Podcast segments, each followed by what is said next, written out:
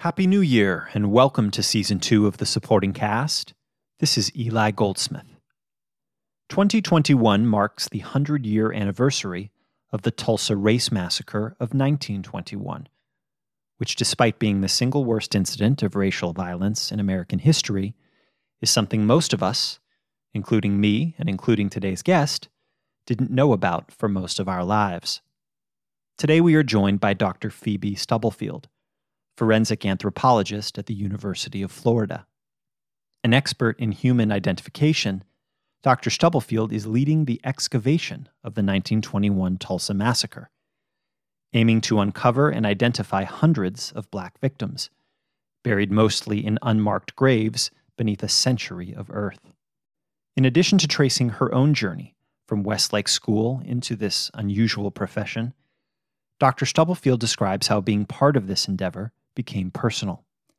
As the child of Tulsans, she only learned after becoming involved that her own relative had been a massacre survivor.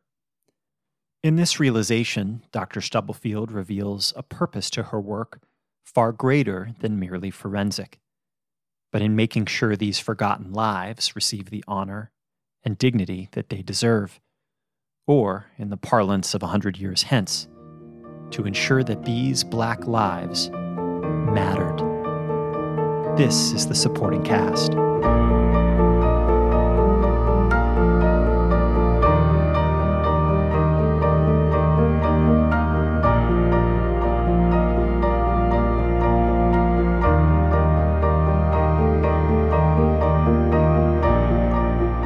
Phoebe Stubblefield, welcome to the supporting cast.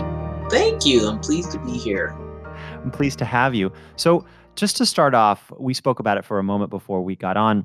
We're obviously amid this pandemic. Uh, we're heading into a holiday season, uh, unlike any other, I think, that we've experienced. How are you doing personally?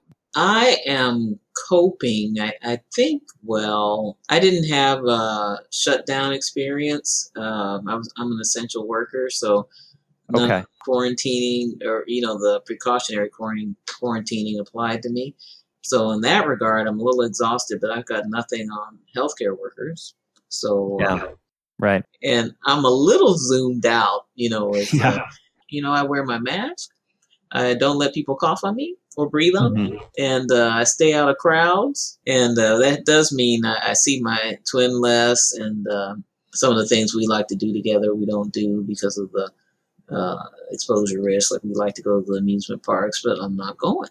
So This is your this is your twin sister who also went to Westlake. Yes, Cool. yes, my twin sister baby. Yeah, you know, I'm just now waiting on when I can get in line for a vaccine, and but you know that's going to be some months for most of us. So uh, So your work, uh, and now you're at the University of Florida. I- I've seen written is sort of at the cross section of kind of cultural anthropology and forensic science.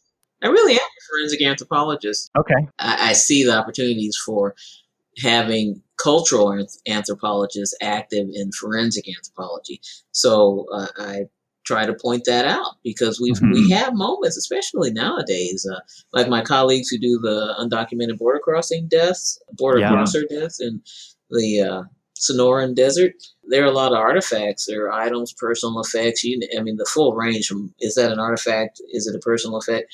That are found with especially scattered remains, and we need cultural anthropologists to tell us if there's additional meaning to the item choices. That particular context uh, of uh, knowing the factors, behavioral factors that are contributing to me seeing a skeleton.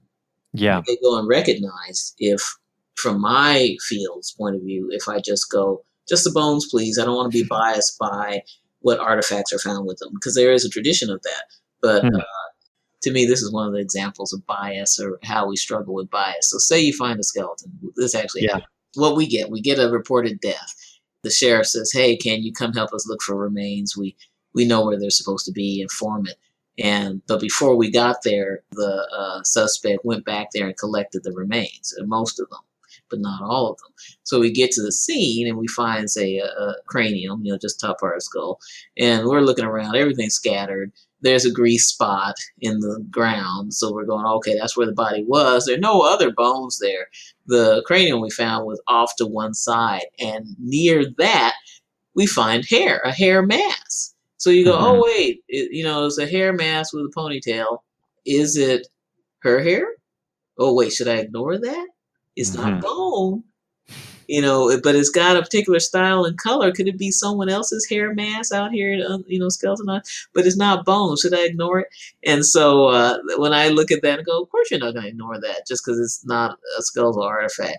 I mean, it's biological. We as a discipline have asked ourselves, how can we provide a scientific analysis if we're yeah. receiving input from things that aren't skeletal? And yet we're supposed to put together the clues. Interesting. So that brings us to kind of your current work on the Tulsa race riots of 1921. And I guess before we talk about the specific work you're doing for those who might be listening who aren't as familiar, if you could describe what what was the Greenwood district of Tulsa like 100 years ago, say prior to Memorial Day of, of 1921?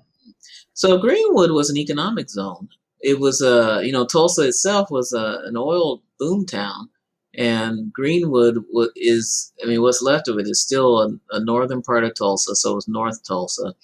The idea of segregated towns was not one I developed from growing up in LA.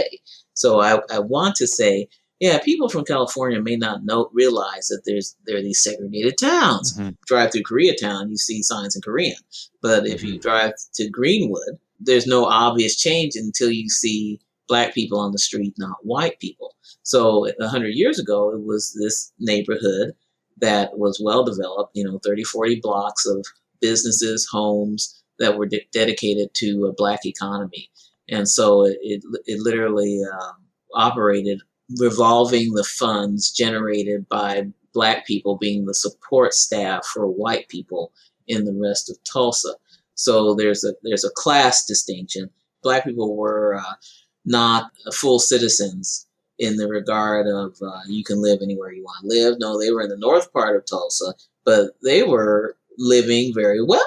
They were living mm-hmm. like white Tulsans and better than poor white Tulsans if they were property owners or business people because it was the same businesses. So it's the same middle class.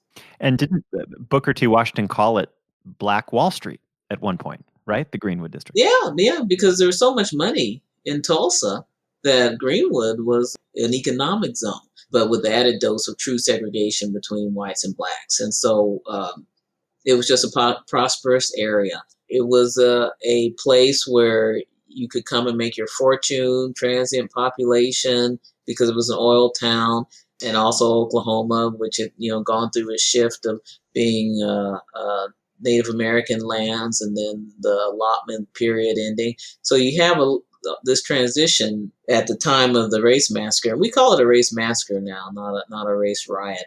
Uh, yeah. In part to emphasize the loss of black lives over white lives, but that event, that um, massacre could happen because of the idea that blacks weren't equal citizens.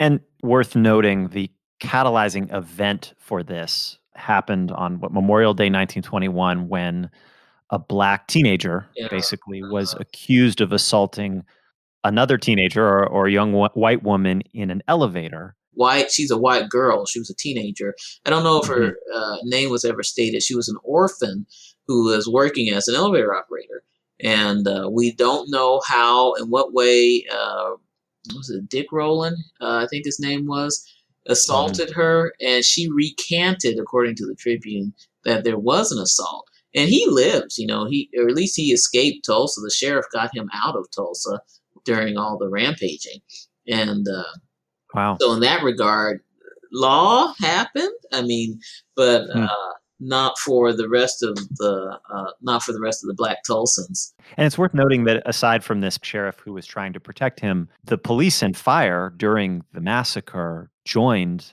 the massacre for the most part. Yeah, anyone right? who was local was not reliable. Oklahoma National Guard, they were reliable and safe. Anyone local, property stolen, house set on fire, men disappearing, and mm-hmm. um, there's an interview in the Tribune, I think, the Tulsa Tribune. It might have been in the World of a uh, sheriff deputy. He was a black sheriff deputy, and he was a landowner. He owned several homes that had been rental properties before the uh, raising of Greenwood. And so when he saw that there were uh, black veterans uh, getting organized to defend the gentleman who'd been arrested on the accusation of assault, uh, several Greenwood veterans, black veterans, got organized to say, hey, we're not going to allow a lynching. The black sheriff deputy said, don't do that. They'll come through here and raze this area, they'll burn this whole area down.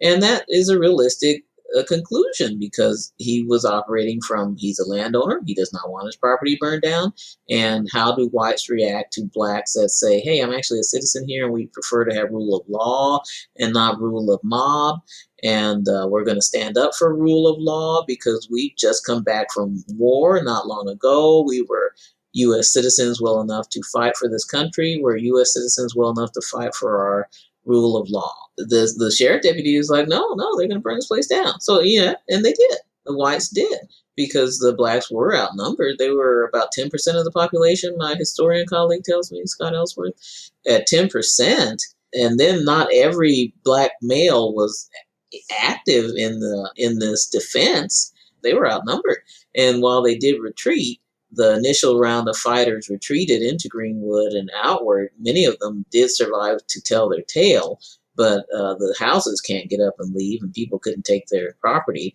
And the white mob, they were just going through systematically taking uh, families out of their homes, separating the men from the women if there were still men there, and then going in and stealing property and setting the house on fire. And that's how 30 mm-hmm. plus blocks of Greenwood ended up burned down and that was businesses and homes. My investigation derives from uh, sometime in the, either the 60s or 70s. There was active suppression by the state and city of the history of the event. You know, removing documents. Mm. And uh, suppressing witness statements or the ability to interview the remaining survivors. That was my colleague Scott Ellsworth documented that in his dissertation, and uh, he interviewed faculty at institutions in Oklahoma that were told not to interview survivors again or publicize interviews of survivors. You know, part of our research is just to document how many, we still don't have a good grasp on how many people are missing because it was such a just a yeah. transient population. And so that b- brings me to your work. So you are trying, or you can tell us, to excavate some of these areas. I guess you're doing some kind of looking for these unmarked graves, looking for soil disturbances in some of the areas of Tulsa to try to find the, the body parts of the dead to try to, to kind of uncover to um, identify um, these them, lives. to find out to document exactly what happened to them as far as the cause of death. We want to do and by we i mean the whole well this whole investigation committee the, our many committees the city of tulsa mayor bynum's office we want to uncover the truth behind the newspaper accounts, the later narratives, because uh, we have newspaper documentation of cemetery burials. We didn't have the locations, and conveniently, the cemetery map and the uh, burial records were lost. I always like how convenient that is. So, uh, and certainly the, the the managers of the cemetery, the sextons, they did not pass down the specific information about where the uh, race dead were buried. So yeah, we're trying to find out who they were. Some of the indi- uh, individuals were unidentified, and we want to make sure they're not in some discarded grave area. The black men who died, with the exception of someone, one man who was noted as uh, he was a porter on his way to work, and someone killed him. He was a black man on his way to work at the bank. And then this one physician who was come, came out of his house. He was the one, the a famous physician, and he was murdered on the sidewalk, uh, coming out of his house. So those two are described individuals, but everyone else is just noted as if they had a name, their name in a plain box buried in Oak Lawn Cemetery, and we didn't know where. And yet, these mm-hmm. people, these men, were men fighting for rule of law and to protect their neighborhood.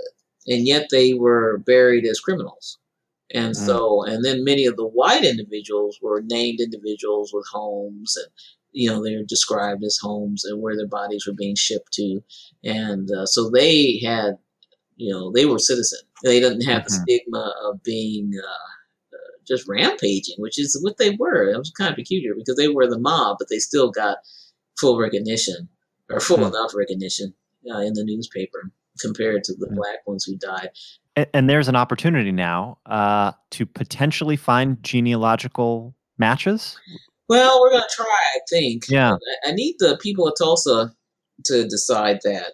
But, you know, it's like, I think it's a Reddit thread or maybe it's a Facebook group for people who found out found out things they didn't want to know when they did their DNA and right 23 and me and things like that right? Yeah. Yeah yeah when they we've we we have had contacts from companies that have offered to uh, assist us with dna analysis but since we are, are only now finding the remains you know we've seen i've seen the preservation there is probability that some of the the teeth are in good enough shape that if everything else is equal meaning the groundwater doesn't contain inhibitors that would prevent DNA extraction, then I think we will get we will be able to extract DNA. But you know, it's a destructive process, so I need the people of Tulsa to decide first because you can't go back, you can't put the teeth back together after you ground them up. Mm-hmm. We won't get the kind of results where you get identify. You get we won't get identity necessarily because we do not yet have all the families traced you know, so the, the gentlemen that do that were identified, we don't know who their living relatives are on paper. You know, like I've started looking through the census, looking up the history, and our colleague, she's done some newspaper research on some of the known dead. So some of them mm-hmm. do have histories, but the census part, collecting their census or their uh, draft card data or you know getting you know you're doing the basic genealog- gene- genealogical research where you try and find their parents so then you can find their siblings because we're only going to be able to find probably cousins. And yeah. uh, and for the ones that are aren't even known it really will only be cousins most likely very unlikely to get great grandchildren and why is the work important to you personally? What does this work mean to you? It means finally unraveling. Because you remember, I didn't know about this. I, you know, I went yeah. to Tulsa every summer. A lot of people didn't know about it, by the way. Yeah, but my parents are from Tulsa. They knew about it. They mm. didn't hmm. mention it, you know, and uh, I get it because they grew up in a time when Greenwood had recovered, and then when the interstate went through it, they grew up in that window. So, uh, you know, I, I learned about Greenwood as uh, you know, the place where my dad's house that he grew up in disappeared from. You know, he could take me to the relative location, but most of the area had turned over because of built having an interstate pass through, or because of eminent domain, is what he told me.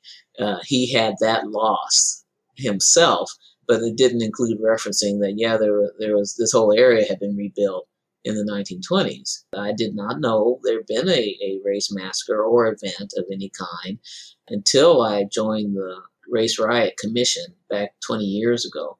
When I was asked to join then, I asked my, I said, hey, um, there was a race riot 20 years ago. And they're like, yeah, yeah, your, your great aunt lost her house to it. And I was, you know, at that, wow. that was when I was just starting to do it, or it might have been the cause of my uh, own uh, work, research into my genealogy. So to interrupt you, you you were informed that you had a great aunt who lost her house in the Tulsa Race Massacre. Mm-hmm. Yeah, yeah. It was great Aunt Anna. She was married to Ellis Walker Woods, the principal of Booker T. Washington High School. Their their home was destroyed, and yeah. so for me, this investigation it represents a, a, a bunch of connections personally for my family, and I have acquired a few more living relatives as a result of this investigation that I didn't huh. know I had and that's also a plus. But it's a moment even for me as a as a displaced uh, you know descendant of Tulsa, finding that the the truth is revealed, the history is no longer suppressed, and it won't be suppressed. I mean, it, it truth is painful. We need to live with it because this particular one is a very large example of some of the uh, discriminatory or unjust actions against one part of the population. And um, we need to not pretend moments like that did not happen because uh, we're still doing like smaller scale injustices today with every just unjustified police shooting or, or just peculiar, uh, let's just say peculiar police shooting of black males yeah. usually, and then uh, come to find out there's no there was no connection between the decedent and the investigation. That's just that's bad on multiple levels. I mean, it's tragic and unjust on multiple levels, and that's ongoing today. And are we going to ignore moments when there was large scale? I mean, yeah, yeah, that was what uh, the city uh, wanted, but this city, you know, Mayor Bynum's city of Tulsa, he's not the mayor of white Tulsans. He's the mayor of Tulsans. Mm-hmm. So there, there won't be an ongoing revision of history and hiding this event and we we don't have to rely on the media, the industry, the entertainment industry to bring it forward. Uh, even though I do strongly support that boost, but I recognize yeah. that you know entertainment is entertainment, so you always have to say which part is true. And so right. we, we will. You're referring to the Watchmen and, and yeah. other things, right? Yes, yeah. yeah, Lovecraft, and neither of which I've watched. Well, yep. I read the graphic novel for the Watchmen. Sometimes I go, "Is that in there? I got to get my copy out and check." I don't remember that, but maybe it was. Uh, but um, we, we have to provide the truth that people can access, and that is part of the goal to have there be uh, enough accessibility for our results that you know Joe Human can go. I'll look up that history too, because of the time span. We're hoping this investigation will stay as a forensic in tone, but a an historical investigation, uh, because there's no there, there aren't any people to prosecute. Right, and there wasn't anyone prosecuted, right? No, for this no. entire massacre. No, there there were no that doctor, Doctor, uh, and he was a great surgeon, and he was just murdered on the street. Mary Parrish's account of it, uh, she had interviewed the handyman that assisted the doctor. They were both supposed to exit the house together, and the handyman hesitated, so the doctor went out and got shot, and the handyman legged it and lived. But he noted that well, the doctor got shot, but he doesn't say who shot him and it, it, speaks again to the, the lack of representation lack of justice. What what would come of confronting your white neighbor that's a murderer? Well, you were you guys started it.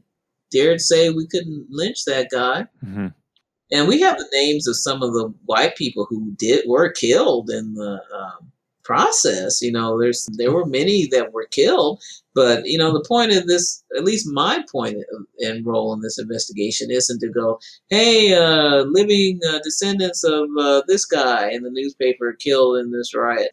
You know, the point of the investigation isn't to victimize the descendants of. You know, of course, of course, it's to give dignity and honor to all victims, in particular the black victims. Well, the ones who were defending, who died defending their their homes you said your parents grew up in Tulsa. You grew up in LA yeah. and, and went to Westlake School. Um, so I'm curious if you could just talk about what was your experience like in the 80s going to Westlake School for girls in LA? Yeah, so uh, I went to Westlake uh, through a program called A Better Chance. And so ABC. Uh, yeah, it still exists. Yeah, yeah. And uh, the uh, I had applied. My twin and I we had applied to a better chance. I think starting from uh, seventh grade maybe, and uh, there weren't very many schools uh, in the LA area that would have been available to us had we gotten in earlier.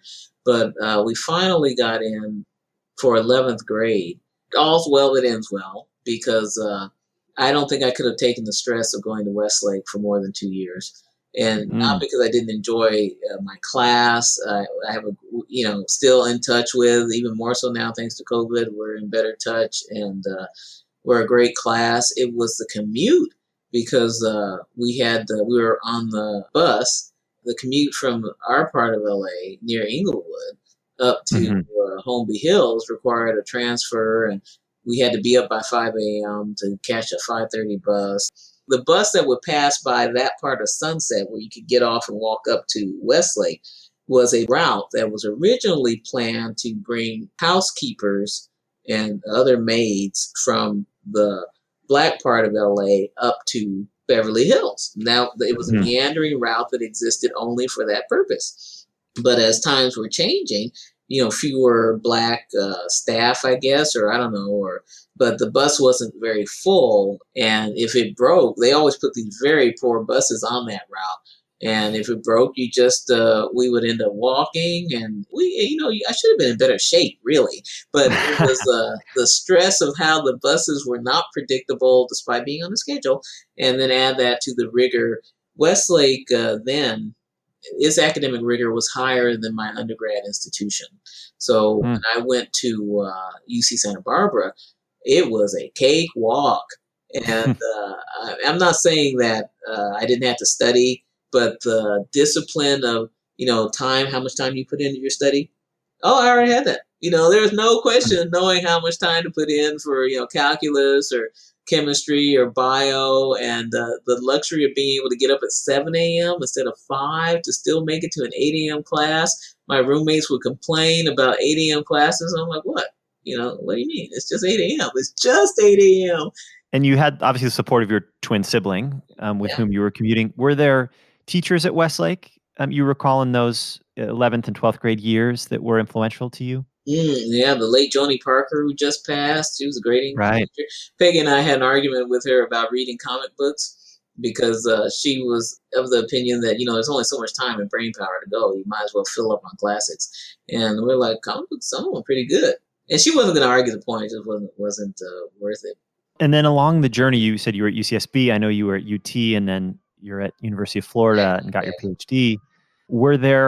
teachers or mentors along that journey that helped you find a passion in anthropology? I took uh, Intro to Biological Anthropology class from Phil Walker at UC Santa Barbara, and I found him very interesting. And what he he was a I would call him a bioarchaeologist. Now we didn't have that term then, but he spent a lot of time studying uh, skeletal remains associated with human activity, human and non-human the economy of human life through skeletal remains.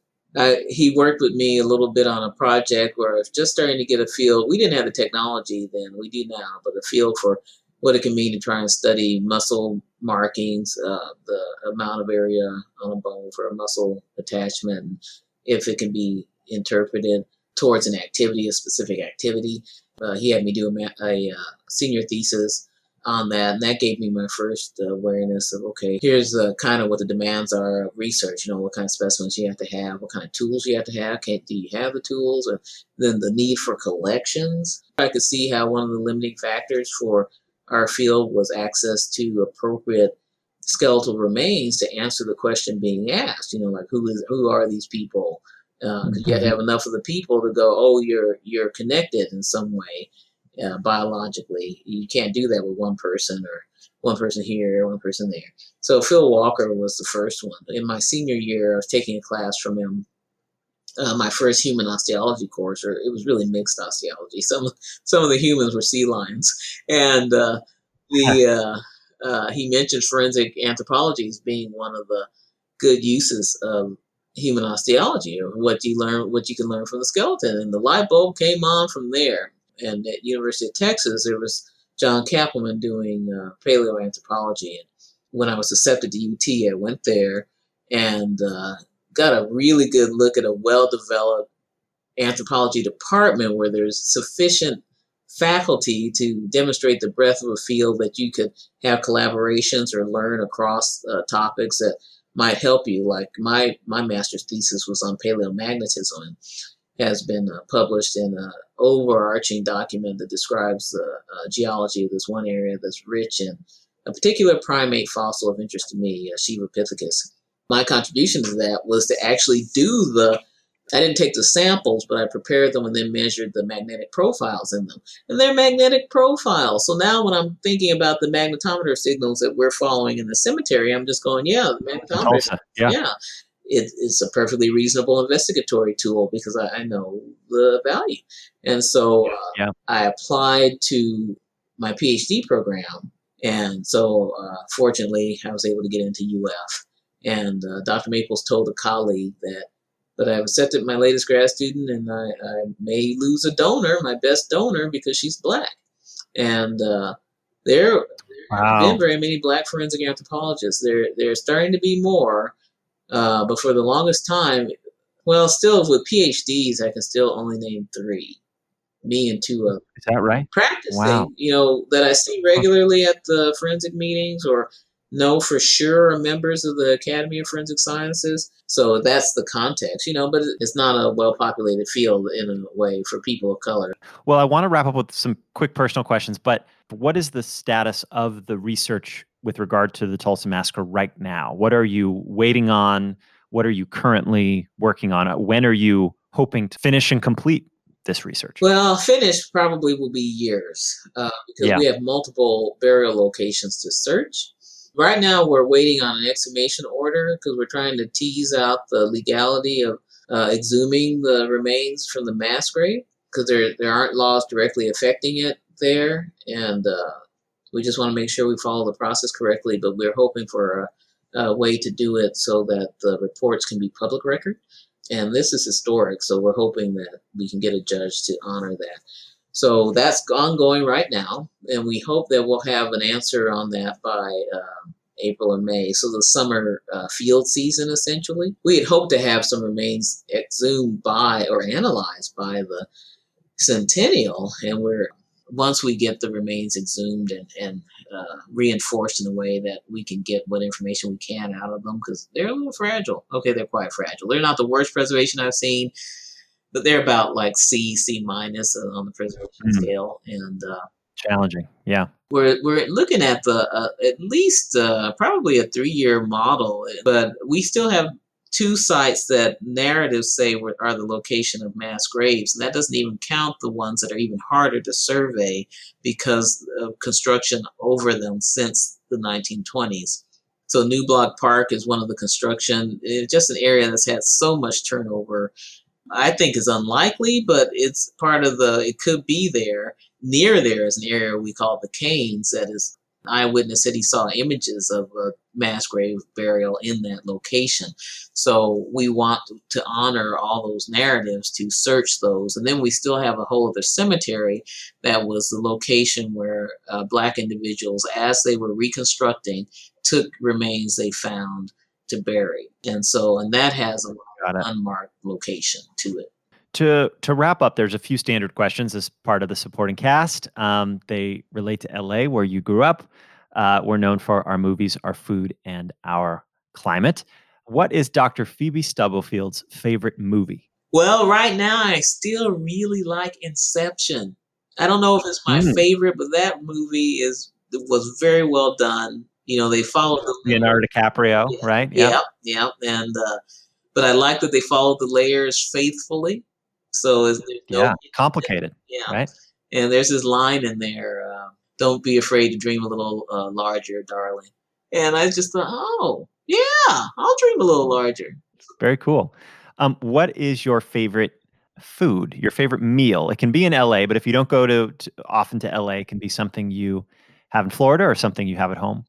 Hmm. If I'm in LA, or at least the LA area, Yeah. one of my favorite things to do is to go to Knott's and Mrs. Knott's place. But my sister, one of my sisters in LA, was telling me that the fried chicken hasn't been to par, but I haven't gotten a recent assessment. Hmm. When I last visited, not the last visit in February, but the last time I had leisure time to visit, uh, I was I was going through Koreatown, the part farther south too, where there's like little satellite Korean restaurants south on Western, and I was just Mhm. going through every one just to see what the banchan is. You know, I was just sitting there. I'm just sit, just bring me. You know, I want to see what other than kimchi shows up on this plate table. I ate a lot of macaroni salad. I was like, you can have macaroni salad and banchan. That was before I knew that. You know, you just put whatever pickle you want to put out there. That's the banchan. So uh, I, I would probably do that again. We only have one Korean restaurant up here, and I, I, I, I haven't worn it out because of COVID, but that's the only reason why I haven't. Got it. So Mrs. Knott's or Korean food would be the, really the big. The banchan. Come on, what's not to like? uh, what's your favorite part of LA? Might be Koreatown. You've mentioned it a few times, but is there another part of LA that you Well, it's love? much. It's well developed since I grew up there. So yeah, I like Koreatown. Um, Disneyland. Disneyland. Okay, I know it's that's not LA, answer. but it's Disneyland. Yeah, that's close enough. Uh, lastly, you you grew up. Your your parents raised you in L.A. and your sisters and uh, I have a, a two year old. I'm always looking for good parenting advice, and your parents clearly had you guys applying to ABC through ABC to to go to a great school. And I mean that's that's the aspect I know about. But is there another aspect of the way your parents raised you and your siblings that could be instructive to any parent? Be a reader. They were readers, both of them, but they set boundaries, clear boundaries. They were good parents, and I regret that I didn't have a little more time. I was just really getting to know them as humans when I like ran off to North Dakota to work, and so the distance made it harder. I, I think the strengths of their their parenting was that they stayed together. I did not quite enter that generation where everyone was always divorced, but I certainly was seeing the beginning of uh, single uh, parent households for uh, in the black community, to, or just to have a kid really at 16 or 17. You know, that culture was starting or becoming public, I guess. It was already there. It was becoming public. Yeah. Not a useful economy, but I didn't have to realize that because my parents were together. They were informed people in the sense of, you know, they just, they stressed knowledge. They were interested in the life of the mm-hmm. mind and where it could take you. And so it really, um, I mean, I, I can say that they they had a mission that their children were all going to go to college, but they weren't uh, interested in. At least by the time I'm the youngest, so at least by the time my, my sister and I got there, they weren't going to say you have to have such and such degree. You know, they weren't going to tell you uh, like you you have to be a doctor or engineer or lawyer.